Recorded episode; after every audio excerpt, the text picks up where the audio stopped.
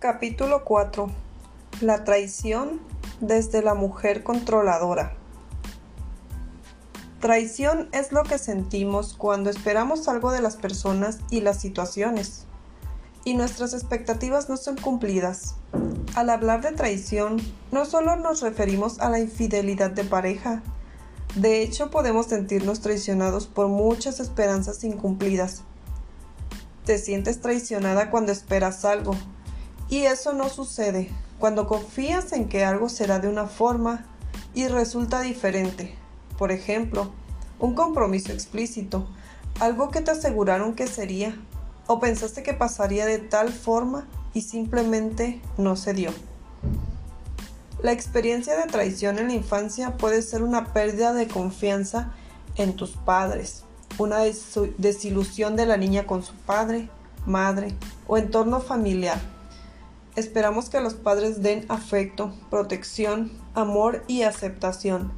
Sin embargo, hay experiencias desagradables, como cuando te das cuenta de que tus padres no solo no son los mejores, sino que son mentirosos o no son dignos de confianza. Con un padre o una madre alcohólico, la pérdida de confianza es total. El entorno es hostil y todo es impredecible. Esto genera inseguridad, miedo, inestabilidad emocional en la niña porque está desprotegida, no se siente a salvo y no puede crecer confiada. Sentir en la infancia que no somos amenazados, que nuestros padres nos aceptan, nos cuidan, nos ponen límites, que son los protectores y puedes creer en ellos, que el entorno es estable, etc. Genera confianza en nosotros y en el mundo lo cual es fundamental para crecer emocionalmente sanos. No tenemos que preocuparnos por defendernos, sino por crecer y punto. Crecer sintiendo que estoy bien con el mundo y que el mundo está bien conmigo. Perder de niña la confianza en el entorno deja una huella dolorosa de traición, la cual se desarrolla los primeros siete años de vida. Suele generarse en entornos caóticos e inestables, donde no hay estructura ni seguridad, sino ausencia, pleitos, agresión, abusos, desconfianza, o en familias con padres con tendencias a las adicciones y la pequeña se siente desprotegida. Un entorno típico de inestabilidad sería, hoy todo está bien, pero mañana ya se pelearon tus papás y ya le pegó tu papá a tu mamá, o viceversa, o ya se emborrachó tu papá y sientes mucha incertidumbre de lo que vaya a pasar. O también un día estás en tu casa y otro en casa de tus abuelos, porque tus papás ya se pelearon. En general, todas son circunstancias que causan inestabilidad, por lo que sientes que debes defenderte de ese entorno nada confiable, que hay que crecer rápido para tener el control. Esos ambientes tan amenazantes para la niña van quebrando su confianza, haciendo que crezca siempre a la defensiva, y aprendiendo a protegerse sola y desarrollando una necesidad de controlarlo todo. De esta manera empiezas a actuar como adulta, a asumir responsabilidades que no te corresponden, a madurar rápidamente, a ser una pequeña adulta o a estar a la defensiva y sentirte ansiosa de que las cosas de tu entorno no te lastimen, creando una barrera que te defienda del dolor. La niña que creció en circunstancias donde perdió la confianza en sus padres y el entorno, desarrollará una capacidad de estar a la defensiva y una estructura y responsabilidad que le serán muy útiles para salir adelante durante su infancia. El problema es que esa defensa permanece a lo largo de su vida adulta y se convertirá a la larga en una limitación para vivir, pues no sabrá ser vulnerable y será poco confiada en la vida, con los hombres, con todo. La herida de traición está muy relacionada con el progenitor del sexo opuesto. En el caso de las mujeres, se asocia con la traición del padre. La imagen idealizada de él se cae de manera dolorosa, decepcionando a la niña y rompiendo sus esquemas afectivos. Esta pérdida de la confianza en el padre se reflejará en una incapacidad para confiar en los hombres con los que se relacionará en el futuro. Por tal motivo, una mujer adulta de forma inconsciente puede sentirse atraída por hombres que se parezcan a su padre y proyectar los asuntos no resueltos con él, o simplemente repetir la misma historia. Un ejemplo de proyección sería, si tu papá le fue infiel a tu mamá cuando eras una niña, con tu pareja buscas hacer todo lo que sea para que no se repita la misma realidad, pero al final la ansiedad y el miedo pueden recrear la vieja historia de la traición y llevarte al dolor original de la traición a la niña. Como dije en el capítulo anterior, cuando tenemos dolores no sanados hacia nuestro Padre, en la vida de pareja buscamos cerrarlos y atraer un hombre parecido o alguien en quien proyectamos todas estas afectaciones de la infancia. Los actos que rompen la confianza a una niña son relacionados con su padre. Recordemos que es nuestra referencia masculina cuando es infiel a tu madre, cuando es alcohólico, cuando vives un abuso sexual, cuando tu padre maltrata o violenta a tu madre, cuando miente y promete cosas que nunca cumple, y en general todas las circunstancias en que sientes una decepción profunda por lo que esperabas de él. Elisa, 36 años. Siempre tuvo una imagen muy fuerte de mi papá. La gente en general lo trataba con mucho respeto. Era responsable, correcto, en todo lo que hacía. Siempre cumplió en la casa con mi mamá. Era trabajador y un hombre de palabra. Era el director de la escuela primaria donde yo estudiaba. Todo mundo le decía Don Carlos. Y yo me sentía muy orgullosa de mi papá pero era muy decepcionante para mí ver cómo el padre al que admiraba tanto era tan humillado por mi mamá. Ella le hablaba mal, lo trataba como si fuera su hijo y lo regañaba. Le decía, Carlos, como siempre con tus ideas absurdas. Ante ella él no tenía ninguna autoridad, parecía niño frágil. Eso me decepcionó mucho de él. Sentía que era un fraude y no era todo lo que pensaba de él. Mi papá nunca le puso un límite a mi mamá y yo crecí muy enojada con él y con la actitud de mi mamá. Elisa veía a su papá respetable y fuerte en la escuela, pero descalificado y devorado en su autoridad por su mamá. Esta incongruencia la hizo crecer sintiendo que los hombres eran un fraude y no podía confiar en su congruencia. Otra experiencia muy dolorosa para una niña es la traición de su padre por infidelidad a su madre. Cuando te enteras que esto pasa, o tu mamá se queja contigo y la ves sufrir, ese dolor de traición no tiene nada que ver contigo porque es una traición a tu madre y al acuerdo que ambos tienen de lealtad el uno al otro. Te fusionas de manera inconsciente con él, lo tomas como propio y sientes que te ha traicionado a ti. Miriam, 30 años. Siempre cargué con la infidelidad de mi padre, a mi madre como un dolor profundo. Mi mamá me envenenaba, me hablaba de la mujer con la que andaba mi padre, me decía que nos iba a abandonar por ella, y yo me llenaba de miedo. Quería hacer todo lo que mi papá decía para que no nos abandonara. Siempre supe quién era su amante, porque trabajaba con él, y cuando la veía me llenaba de rabia, pero no podía hacer nada, porque no quería que mi papá se fuera y que mi mamá sufriera pero estaba llena de enojo porque mi padre estaba con esa mujer y al mismo tiempo de miedo porque nos dejará por la otra. Miriam vivió la traición de su padre como propia, porque su madre le transmitió toda su frustración desde la ignorancia y el dolor a una niña que no estaba capacitada para procesar sentimientos ajenos. La educó en los celos y el miedo al abandono, y por mucho tiempo esta experiencia la condicionó para vivir con un terrible miedo a la traición y el abandono de los hombres con los que entablaba cualquier relación. Con un papá alcohólico, también es muy probable vivir la traición, porque puede pasar cualquier cosa. Por un momento está sobrio y todo camina normal, pero en cuanto se embriaga empieza la locura, la agresividad, los abusos o las actitudes compulsivas. Llorar, enojarse, gritar, bailar. En fin, y ese contexto tan poco estable y seguro quiebra la confianza de la niña. Los padres alcohólicos suelen hacer siempre la promesa de que ya no van a tomar y casi nunca cumplen su palabra. Todas estas experiencias y muchas más, donde la confianza se rompió, que de niña no sabes procesar, asimilar, expresar y acomodar, se convierten en defensas para protegerte de la experiencia que te duele y no entiendes. Las actitudes que aprendes son miedo, desconfianza, agresividad, descontrol, intolerancia, ansiedad y muchas otras. Todas ellas las desarrollaste de niña, pues eran tu única manera de defenderte y sobrevivir.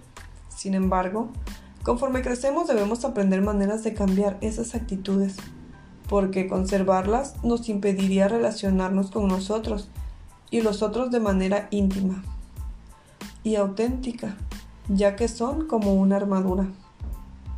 Fernanda, 40 años. Mi padre era alcohólico. Cuando estaba sobrio, era una persona normal.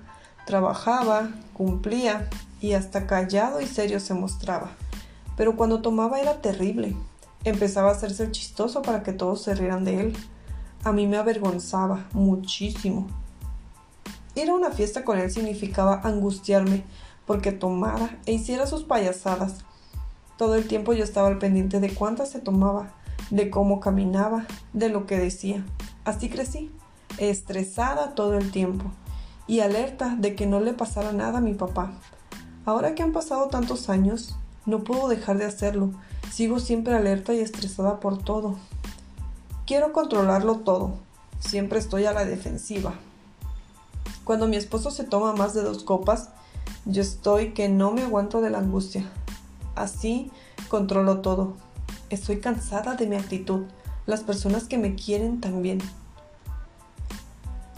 Desaprender ciertas formas de estar en el mundo que aprendimos de nuestra infancia es todo un reto, pero sí es posible.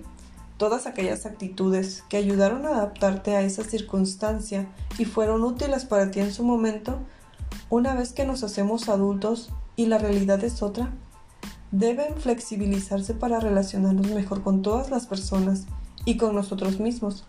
Analicemos a fondo estas formas aprendidas. Las cinco defensas de la mujer con herida de traición del padre. Controladora, impaciente, intolerante, utiliza la mente para controlar, miente, manipula y seduce. Necesidad de control. Como dijimos, el entorno de la niña que vivió la traición es muy inestable y muy poco confiable, de tal manera que desarrolla maneras de actuar para que su entorno sea lo más predecible y estructurado posible. Asumirá responsabilidades que no corresponden a su edad como trabajar, cuidar de sus hermanos, ser muy responsable de sus estudios, responsabilizarse de los padres para tener el control de las cosas. Este control es una manera de sujetarse y contenerse en la vida, o de protegerse y evitar el dolor, ya que carece de una estructura familiar que la contenga. Por eso, la adulta desarrolla una gran habilidad para estar alerta al entorno, pensando en lo que vendrá y controlando para prevenir lo que pasará, sin tener la capacidad de vivir en el presente con paz. El control por medio de las expectativas. Las expectativas disfuncionales hacen que veas a las personas o las situaciones como esperas que sean y no como son, imponiendo expectativas que si no se cumplen te hacen sentir traicionada y sin posibilidades de apreciar lo positivo que tengan. Todos podemos y quizá debemos esperar que las cosas o las personas sean de una forma, pero cuando te aferras, cuando tus expectativas son rígidas o muy altas, hay una gran probabilidad de quedar decepcionada. Cuando son rígidas no puede pasar algo diferente y no eres capaz de ver que una situación problemática también tiene cosas buenas, desde el control. Para ti las cosas y las personas son como las ves, con base en tu expectativa impuesta y no como son. Por eso, cuando te das cuenta y la realidad aparece, te decepcionas mucho, te sientes traicionada y no entiendes que fuiste tú quien impuso una realidad a la circunstancia o a la persona.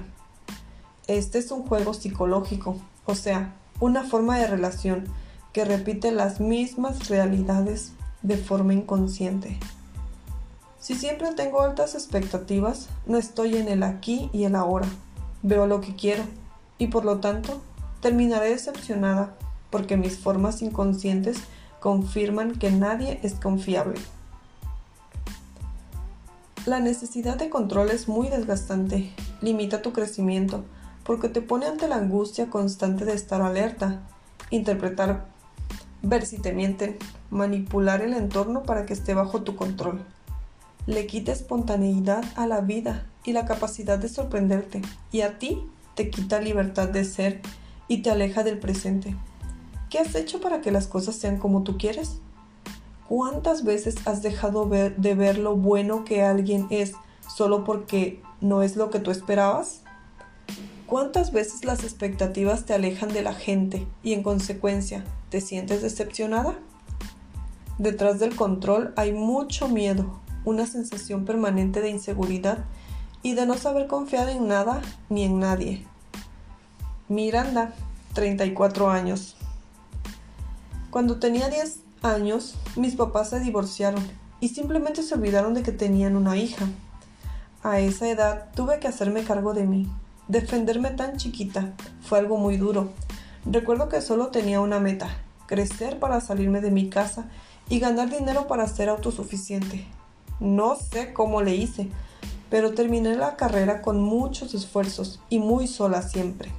Hoy soy muy exitosa en mi trabajo, soy muy autosuficiente, nunca pido ayuda a nadie. Gano mi dinero, en pocas palabras, no necesito a nadie. Sin embargo, me he alejado de las personas. No logro establecer ninguna relación afectiva porque simplemente no confío en nadie. Tengo miedo de todo y cada vez siento que mi vida pierde el sentido. Estoy tan cansada de defenderme que anhelo recuperar la confianza y poder confiar en alguien.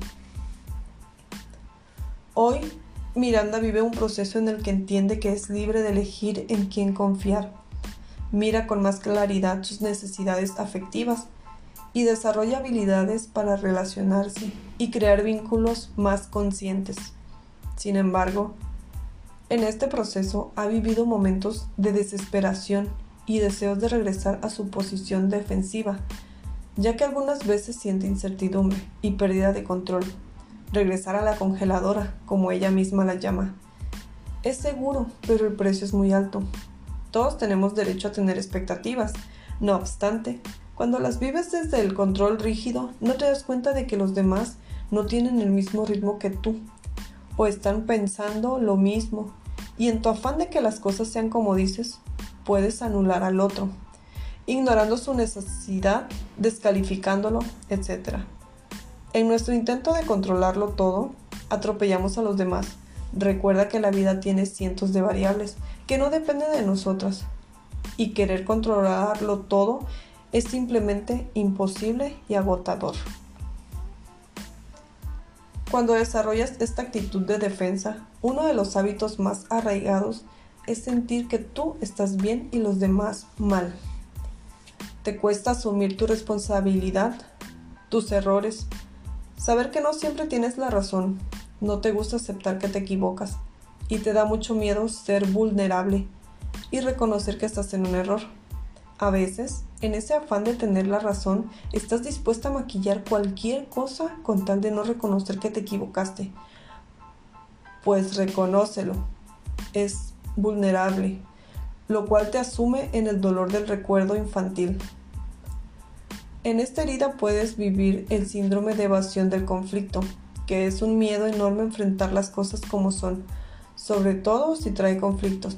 La primera reacción ante todo es negarlo, evitarlo, postergarlo, con tal de no enfrentarlo y asumir tu responsabilidad.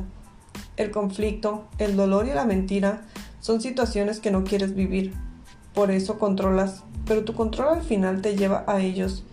En suma, cuando el propio proceso de vivir te trae un conflicto, te asustas, te enojas, te sales de control. Te sientes como niña rebasada y te mientes evadiendo el conflicto. El síndrome de evasión del conflicto es como guardar en un cajón basura y mugre que en algún momento llegará a un tope, se desbordará, se pudrirá y saldrá de manera muy violenta ensuciando todo. Los conflictos son parte de la vida. Una vida sin conflicto es altamente sospechosa. La única forma de no, tener conflictos es desconectarte e intentar tener todo neuróticamente bajo control para que en apariencia nada te lastime, pero padeciendo una gastritis marca acme por todo lo frustrante y estresante que inconscientemente quieres mitigar. Solemos reaccionar el conflicto actual con el conflicto de la infancia. Pregúntate, ¿cómo vivías el conflicto en tu infancia? ¿Cómo enfrentaban tus padres los conflictos? Es probable que haya que trabajar con la idea raíz, la que imprimió tus conflictos originales, y cambiarla por una idea más real del conflicto. Verla como un camino para aprender habilidades. Aprender sin negar. Hay que aprender a reconocerlo, hablarlo, limpiarlo, ser vulnerable y trascenderlo. Cuando estamos inmersas en alguna situación incómoda, es importante observar si tenemos necesidad de negarla o evadirla. Algunas de estas preguntas te ayudarán a observar si es así. Cuando te molesta algo de alguien, ¿no sabes decírselo? ¿Te cuesta trabajo decir no? ¿Te cuesta poner límites? ¿Siempre quieres que las cosas sean perfectas? Cuando hay un problema tardas mucho tiempo en hablarlo ¿Eres conciliador y capaz de ceder con tal de no generar conflicto? Cuando algo sale mal y hay conflicto, ¿sientes que lo hiciste mal y te reprochas? Evadir el conflicto también es una actitud arrogante. Es como decir, yo no tengo problemas o yo estoy bien y nada me conflictúa. Poner expectativas en todo, no saber enfrentar el conflicto no querer reconocer que no siempre tienes la razón y tener todo bajo control, son hábitos que te llenan de enojo y frustración, o bien te colocan en una posición de exigencia con todos, pareja, empleados, hijos, etc. Porque para ti todos tienen una etiqueta de lo que son o deben ser, y si no se cumple te sientes enojada, decepcionada o una vez más traicionada. Hay muchas maneras en las que controlamos, por eso cada una debe preguntarse hoy, ¿cómo controlo a los que quiero?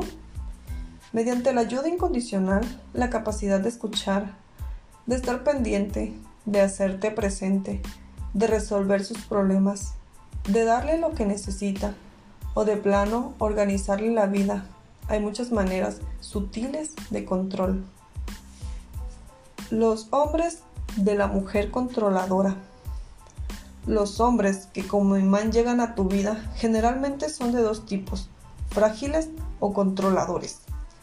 Hombres frágiles con madres controladoras que desarrollaron una necesidad de que les digan lo que deben hacer, frágiles para tomar sus propias decisiones, sumisos, complacientes, sin iniciativa, con miedo al conflicto, dependientes, anulados o del tipo controladores no son vulnerables, sino más bien arrogantes, competitivos, extrovertidos, seductores, magnéticos, con miedo al compromiso. Tienen éxito con las mujeres, dominantes y egocéntricos.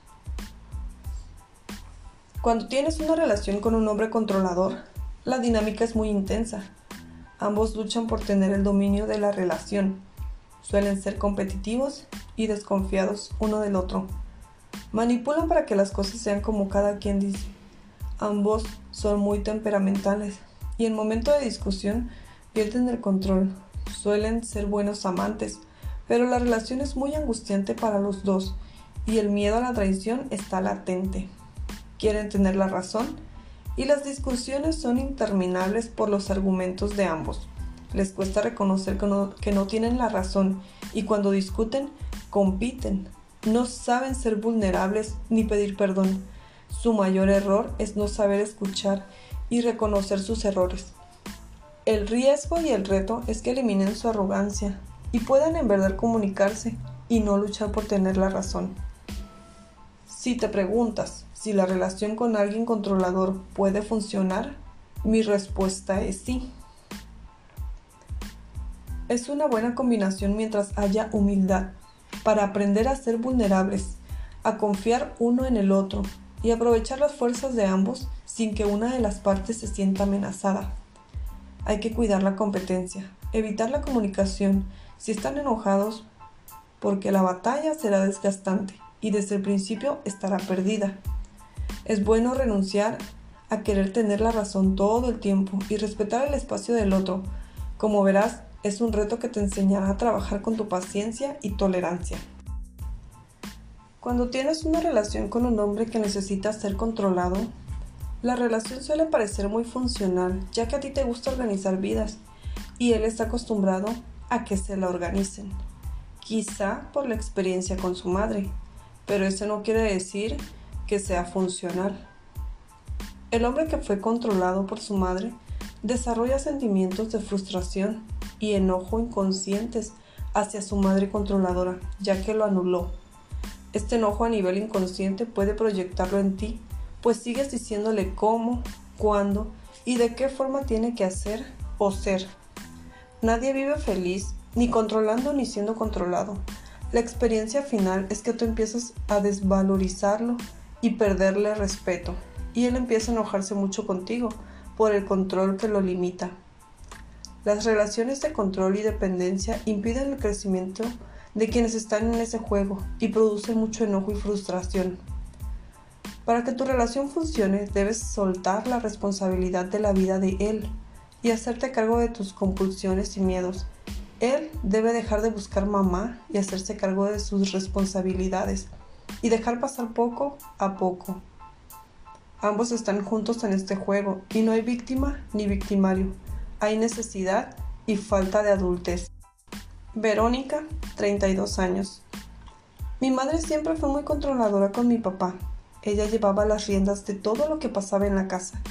Mi papá trabajaba como loco y ella siempre administraba su dinero. Ella nos regañaba y él nunca decía nada.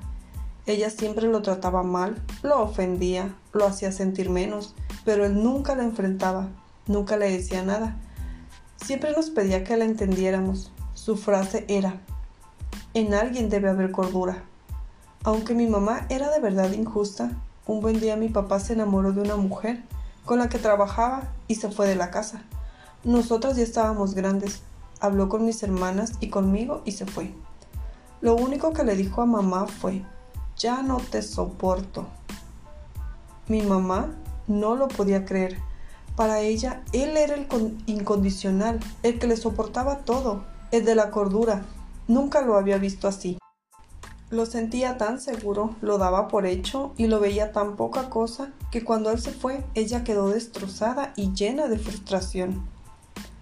Este es un ejemplo de venganza, como el papá de Verónica nunca sacó su enojo ni le puso un límite a su esposa. Se convirtió en una olla de depresión express, sin capacidad para despresurizar, o sea, sacar, limpiar, poner límites y continuar. Así que toma el pretexto de esa nueva relación y se va. Este tipo de comportamiento puede sucederle a una persona aparentemente frágil que se queda callada cuando la ofendes, o a alguien que es complaciente y no crea conflictos. Esa olla express puede explotar en cualquier momento si no aprende a poner límites y expresar lo que no le gusta. ¿Quién controla a quién? El hombre se ve frágil y manipulable. ¿Es controlado por ti? ¿Controla él a ella o ella a él? La verdad es que ambos se controlan. En ella es evidente, pero él también lo hace por debajo del agua dando espacio para que ella se pierda en él, para que él sea su centro de atención, para que ella haga lo que él necesita. Así es como él la controla. El frágil es también un gran manipulador. El control que ejercemos para evitar el dolor es justamente el que lo atrae. Ese es el juego inconsciente. Lo que tanto te da miedo vivir a través del control, lo recreas. Si te da miedo que tu pareja te engañe, ¿De verdad crees que al, controlarlo lo evitarás? A veces es peor. Después de tanto control, con solo un poco de libertad, terminan traicionándote. Con tu inseguridad, tu manera de sofocarlo, de hacerte indispensable, de querer manipular amigos, lugares, decisiones, la manera de ver la vida, su Facebook. ¿Quién no va a querer buscarse otra? Como verás, La herida de traición y la de abandono son primas hermanas. A la herida de traición controlamos para no ser traicionadas. En la herida de abandono controlamos para no ser abandonadas. Y ambas terminan haciendo que los dolores se repitan una y otra vez en nuestras vidas.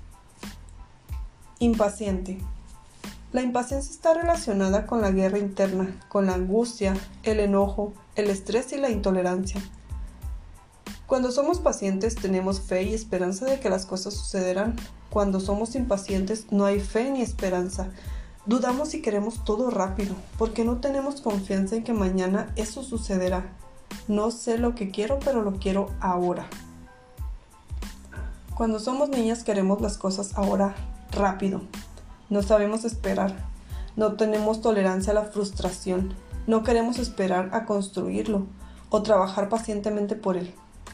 Esta actitud debería ir madurando con los años hasta llegar a ser adultas y tener la claridad de que podemos esperar. Tener paciencia porque podemos construir lo que queremos con constancia. Pero al no desarrollar confianza, no sabemos qué esperar. Somos impacientes y nos cuesta confiar en que las cosas vendrán. Tienes que comprarte lo que te gustó ahora. Decir lo que piensas y sientes de forma impulsiva ahora Nada de esperar, ir al lugar que quieres ya. Hablar con la persona ya. Hacer eso que estás pensando ya. Aunque muchas veces no sea el momento de hacerlo. Es muy común querer que tu esposo o los otros hagan lo que les estás diciendo al momento. Porque lo necesito ahorita, no cuando ellos puedan. Es como si tuvieras a una niña con poder, berrinchuda, caprichosa, que no sabe esperar y hace cualquier cosa para que todos hagan lo que ella quiera ahora. La impaciencia es un estado de mucha angustia donde no hay paz, hay mucho enojo, mucha desesperación y aceleración. La persona impaciente siempre tiene mil cosas en la cabeza, quiere abarcar todo. Pero recuerda, estar en constante acelere te lleva a ser intolerante y a vivir en desesperación. Elvira, 35 años. Cuando mi esposo y yo salimos de fin de semana, yo soy la más estresada. Si él maneja, voy muy alerta de que no nos pasemos. Que si la vuelta aquí, que si se pega a los autos, que si maneja muy fuerte. Todo el tiempo quiero controlar su forma de manejar. Maneja pésimo. Voy tensa en la carretera y siempre se va durmiendo. No puedo estar en paz mientras él maneja y simplemente disfrutar el viaje. Esta es una típica reacción cuando la mujer controladora no es la que maneja, opta por dirigir la situación.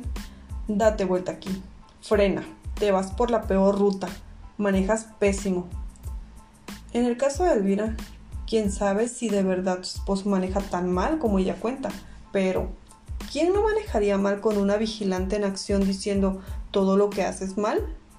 Aunque parece mentira, esta es una típica actitud de falta de confianza que vive en una persona controladora. Impacientarnos solo nos genera más enojo y frustración. Es un fuerte veneno para ti y para otros, porque siembra sentimientos de enojo y de incapacidad y sufres las descargas de la impaciencia. Pregúntate, ¿en qué suelas ser impaciente con tus hijos, con tu pareja o con las personas cercanas, compañeros de trabajo, padres, Hazte consciente de eso y observa los mensajes que mandas a tu alrededor con tu impaciencia. Hay un ritmo acelerado constante que no te permite vivir en paz y permitir a los demás ir a su ritmo. Intolerancia. La intolerancia es prima hermana de la impaciencia. La diferencia es que la impaciencia nace de la falta de paz interna y seguridad y la intolerancia nace de la falta de respeto a los derechos de los demás. La impaciencia es una posición de guerra y no paz en ti, y la intolerancia es una guerra con el otro.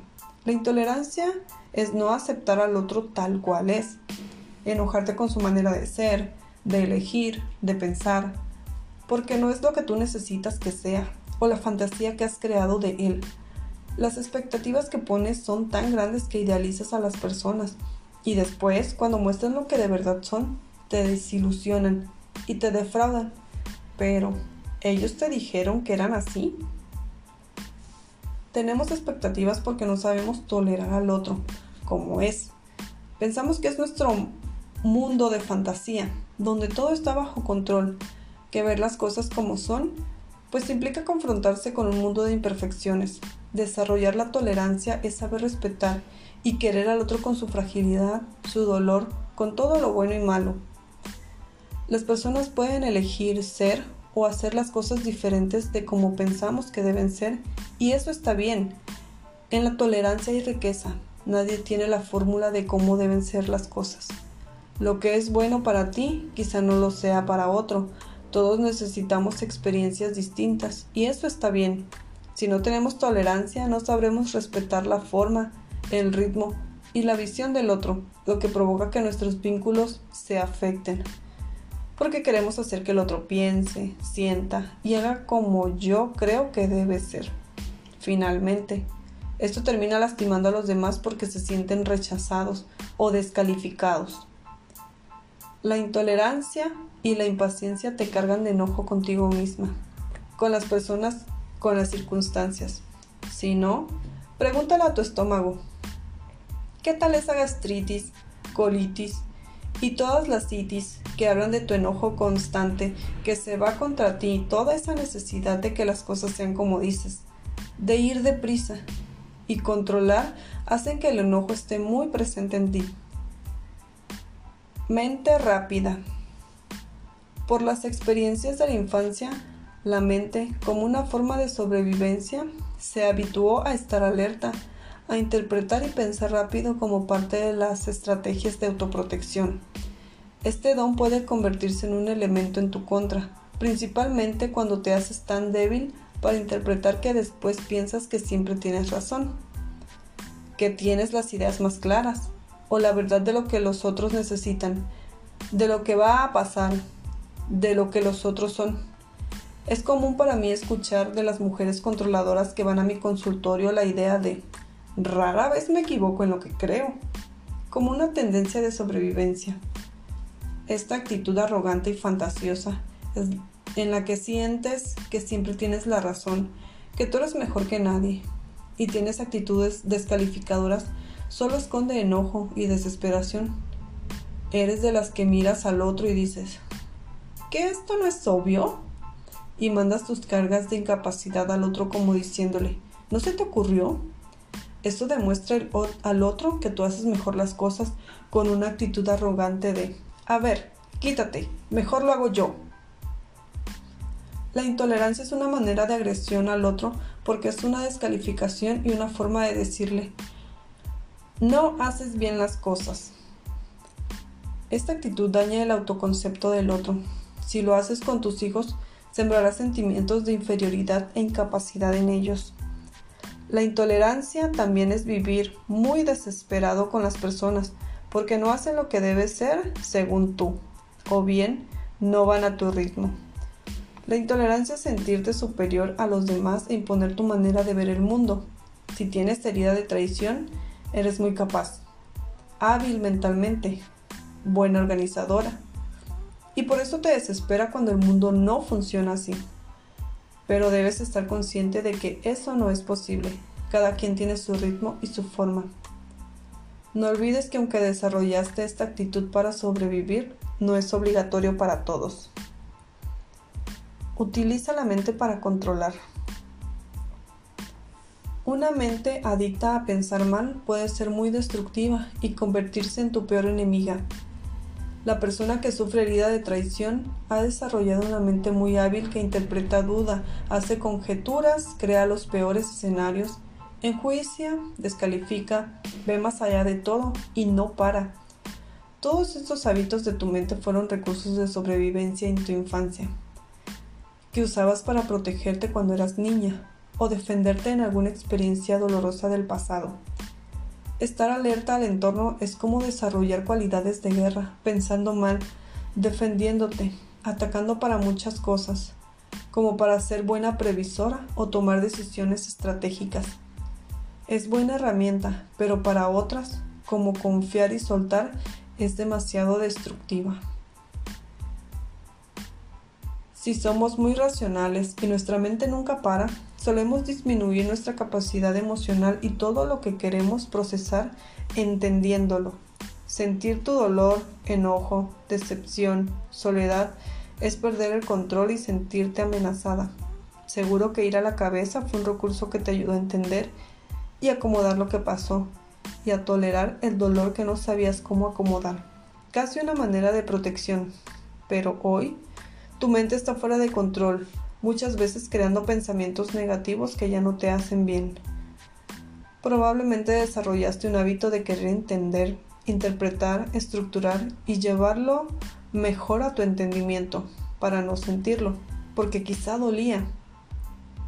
Pensar así te hace una líder hábil, tener gente a tu cargo, ser exitosa en el trabajo, pero a la hora de lo íntimo, lo humano, de sentir y expresar, esto se vuelve más complicado, por momentos sentir es experimentar un yo emocional inmaduro y con miedo, con impulsos descontrolados y que se siente amenazado al sentir.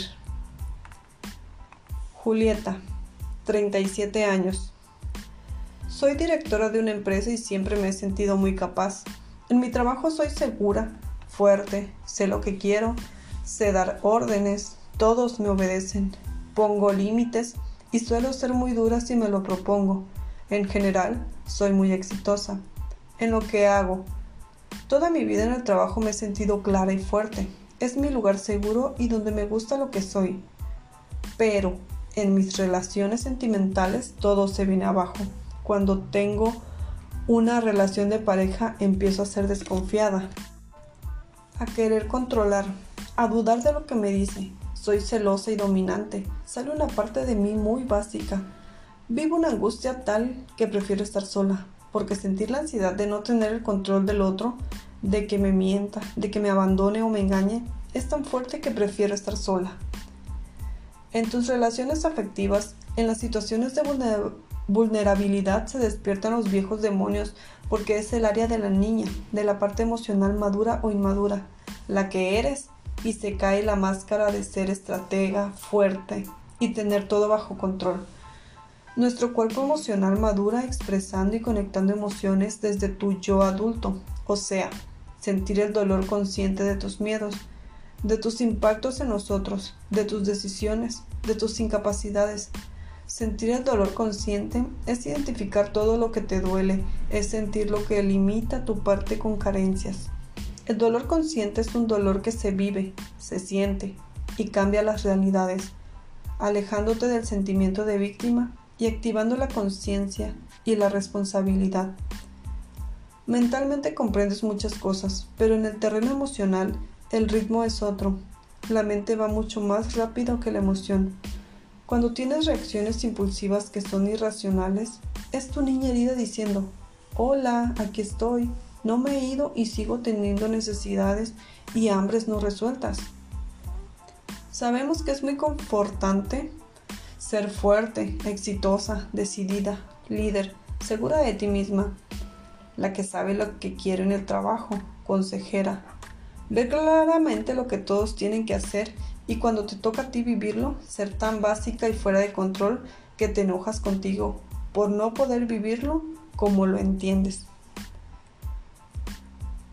Cuando dedicamos mucho tiempo a lo laboral y lo mental, corremos el riesgo de abandonar la parte de la niña o la parte emocional e ignorar esta parte vulnerable, la lleva al inconsciente, que toma más fuerza y poder.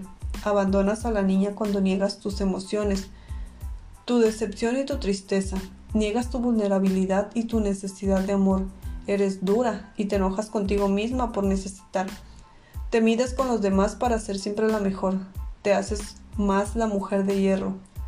Tu niña interna de seguro está muy enojada porque tiene mucho tiempo que no la miras, sometiéndola a lo que entiendes y no escuchas sus necesidades afectivas. Entonces ella es la que por momentos te boicotea. Esta es una manera de explicarlo simbólicamente, pero esta lucha es real. La imagen que te has construido de ti misma como la fuerte, la impenetrable, te hace estar peleada con tu niña herida y no querer tocar ese dolor. Ver esa parte de ti que también eres y no descalifica a tu yo fuerte es fundamental. Eres ambas, solo que aún así la miras y a la otra la niegas. Entonces se hace presente de manera abrupta con emociones descontroladas. La mente que se acostumbró a malinterpretar, a tomarse las cosas personales, a enjuiciar, a descalificar, crear un estado de desconfianza y defensa, que en momentos está fuera de lugar, porque imagina y fantasea, o bien, en ocasiones no tiene que ver con la realidad. No deberíamos pensar siempre que las personas hacen las cosas para dañarnos. No es sano tomarse las cosas personales. El otro tiene sus incapacidades.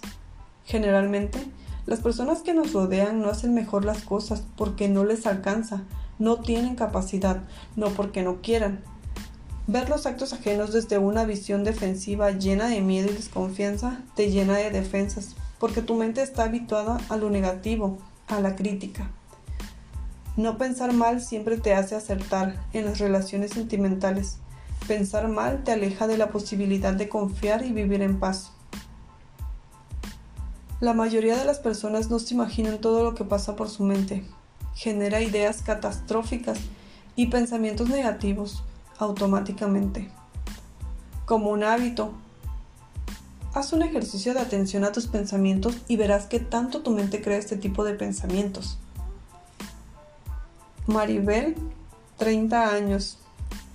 Cada que pongo atención a mis pensamientos veo que estoy criticándome o que traigo una idea de enojo con alguien en mi trabajo hay mucha grilla. Tienes que estar a la defensiva todo el tiempo. La otra vez, una compañera con la que tengo conflictos convocó a junta a todos los de mi departamento y a mí no me avisó. Toda la semana no me pude quitar el tema de la cabeza. Sentía que la odiaba. Pensaba en todo lo que de seguro hablaba de mí, en cómo me vengaría. Bueno, hasta me costaba dormir por pensar en ella. No la solté en toda la semana hasta que me puse un alto a mí misma y me di cuenta de lo malhumorada y negativa que me dejaron esos pensamientos. La clave está en darnos cuenta de que estamos alimentando nuestra mente. En ese momento tenemos la oportunidad de decidir si seguimos acumulando esa basura o pensamos algo que nos nutra y dé esperanza. El hábito de interpretar los actos y jugar a ser Freud todo el tiempo no está nada bien. Con esta mente pensamos, si no llego a tiempo quiere decir que, si no me contesta el teléfono es porque, no me dice que me ama porque no sabe, pero en realidad sí me ama. Este hábito de control puede hacer que te equivoques y fantasear interpretando una realidad que no existe aquí y ahora.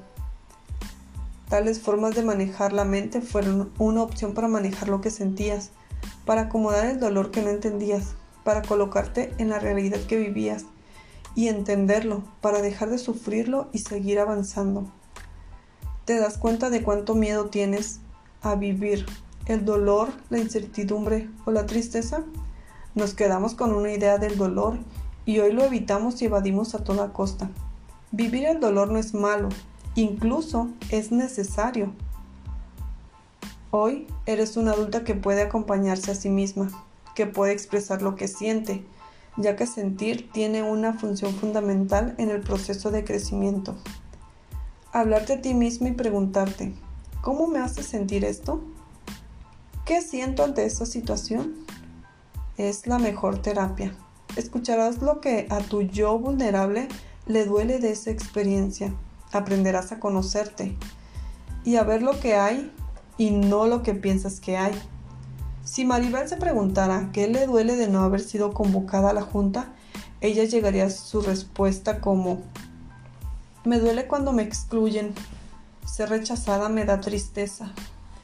Si Maribel se aceptara su dolor, escuchara su yo vulnerable y se permitiera tocar lo que hay detrás de ese dolor, sabría que no toda su frustración tiene que ver con la compañera de trabajo, y que las experiencias cotidianas nos ayudan a conocernos. Que si hay dolor en ti, tienes que regalarte un espacio para expresarlo y cerrarlo como adulta. Luego de descargarse consigo misma, decirse la verdad y validar lo que siente, podría dirigirse a la persona que le hizo daño y en un tono mucho más relajado preguntarle, quiero saber por qué no fui parte de la junta que convocaste. Quizá la respuesta sea muy diferente a lo que pensaba y expresarlo ayudará a descargar. Pero si Maribel se queda con esto, si nunca lo aclara y lo habla, su mente se queda enganchada ahí, lo cual provoca conflictos interminables y muchas malas interpretaciones y resentimientos, porque nunca tuvo el valor de aclarar con mayor adultez. Dejarte sentir es una oportunidad para que un acto pierda importancia en la mente y se descargue lo que sientes. Pensar una y otra vez en una situación es un intento de acomodar las cosas, pero cuando lo sentimos le quitamos fuerza al acto, porque la emoción que despertó es descargada. Las emociones son energías en nuestro cuerpo. El enojo es una gran carga de energía que nos invita a movernos.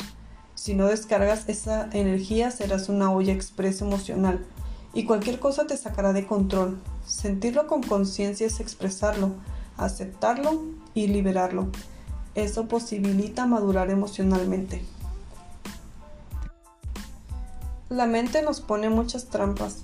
Si no eres consciente de hacia dónde te lleva, no puedes dirigirla hacia donde quieres ir. Vigila tus pensamientos. Si tuvieras un poco de atención, verías a dónde, a dónde suelen llevarte que están habituados a irse al juicio, a la manipulación, hacia la víctima, a la defensa, a la descalificación, y sabrás cómo estos pensamientos te hacen creer que tienes que defenderte del entorno y controlarlo. La mente construye las realidades que vivimos, todo se inicia en la mente. Si no eres consciente de cuál es el hábito de tu mente, entonces no hay autogobierno de qué y cómo quieres vivir. Los celos. En la herida de traición y abandono están muy presentes los celos. Los celos pueden ser una experiencia muy traumática en la persona. Son el gobierno de la niña herida. Nacen de la herida primaria y se viven como un peligro, o en la fantasía de repetir el dolor primario de ser abandonadas o traicionadas, por lo que la niña herida toma el control de la situación haciendo berrinches o cosas fuera del control de la adulta. ¿Qué te dicen tus celos? No me abandones, no me digas que no soy valiosa, que hay alguien mejor que yo, que me vas a traicionar, que no me quieres, que no soy suficiente, que al final no merezco que te comprometas conmigo y me valores lo suficiente para merecer tu lealtad. Las heridas del alma generan un miedo muy fuerte de ser abandonada o traicionada. Incluso es un dolor corporal que se siente en el pecho o el estómago, o en alguna parte de tu cuerpo donde se quede esta memoria de manera significativa. Mientras menos consciente sea ese dolor, más grandes serán tus celos. Los celos son gritos desesperados de la niña fantaseando repetir el dolor del pasado. Conforme tus heridas van sanando, los celos disminuyen. Sentir celos habla del nivel de dolor de tu herida, del enorme miedo de repetir la misma historia. Tengo celos porque tengo la idea de que soy poca cosa para ti y me vas a cambiar por alguien.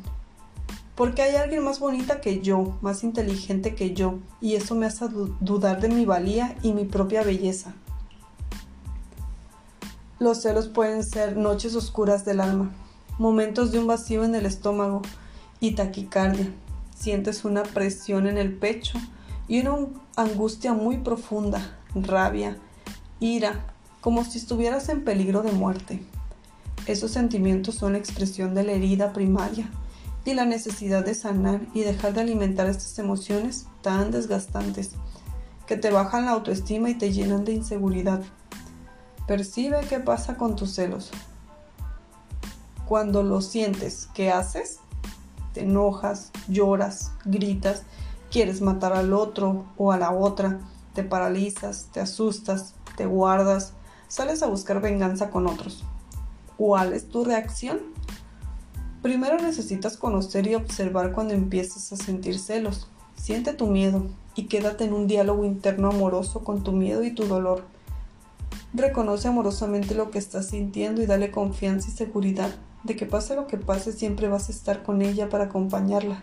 Dile que ella es hermosa y valiosa, que no hay nadie igual, que puede haber mujeres más bonitas, pero eso no le quita su valor, que puede estar en paz, porque valores lo que ella es, y eso es lo más importante, que nunca la abandonarás y puede estar en paz.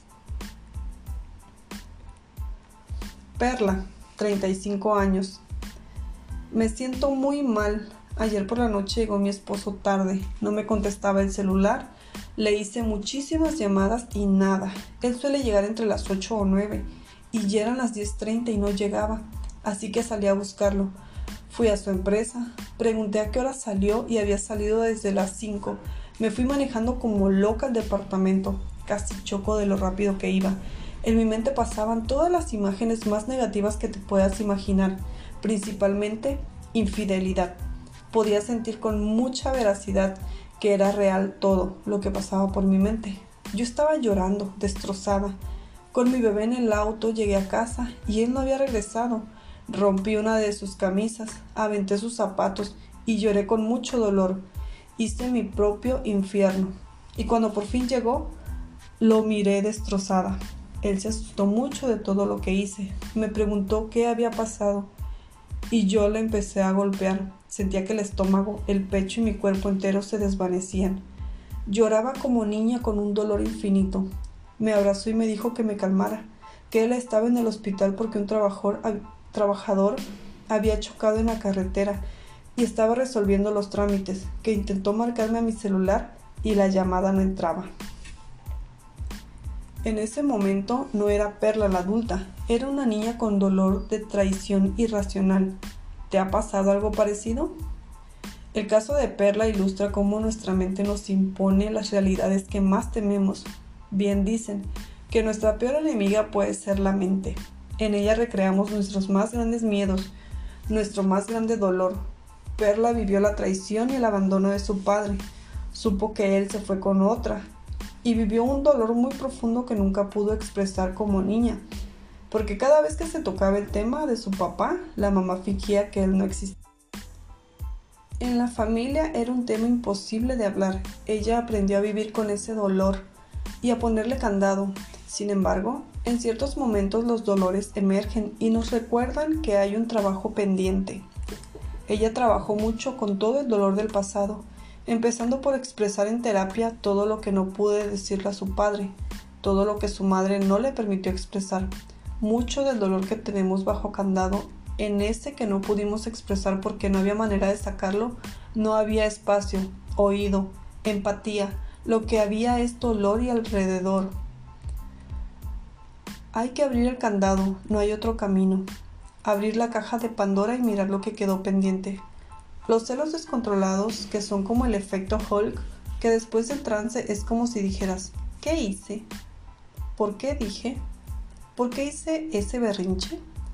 Son dolores en el alma de la niña interna, se apoderan de ti y puedes sentir a tu niña herida con todo su dolor. Cuando trabajamos con nuestra niña herida, estas actitudes sanan. Son sentimientos que hablan de una necesidad interior, de un miedo, hablan de un asunto que aún no sanas desde tu infancia. Son descargas importantes que llevan una herida que a veces quieres olvidar, que cuesta tanto trabajo ver, pero que está muy presente en nuestra vida.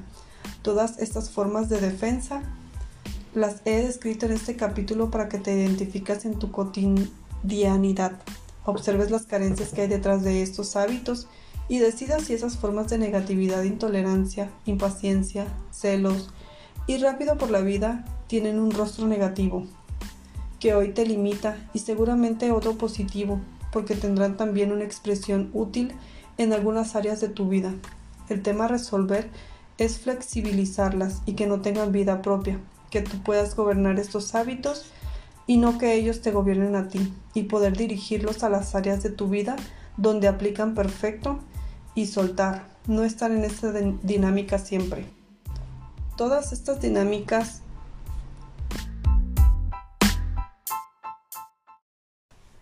Todas y cada una de las defensas que describí tienen una parte positiva que verás con más claridad en el capítulo Sanando la traición.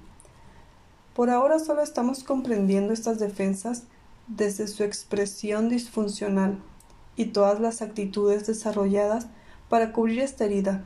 Hoy en tu vida adulta, tienen una parte positiva, pero en las relaciones humanas e íntimas se manifiestan de manera negativa para controlarlas y que no llenen de fantasmas tu cabeza. Es fundamental lo que aprenderemos adelante. Sanar la traición es un camino de paciencia, constancia y sobre todo de recuperar la confianza en el amor, la vida, en las personas. Es elegir conscientemente en quién, en quién confiar y vivir de nuevo la esperanza en lo bueno.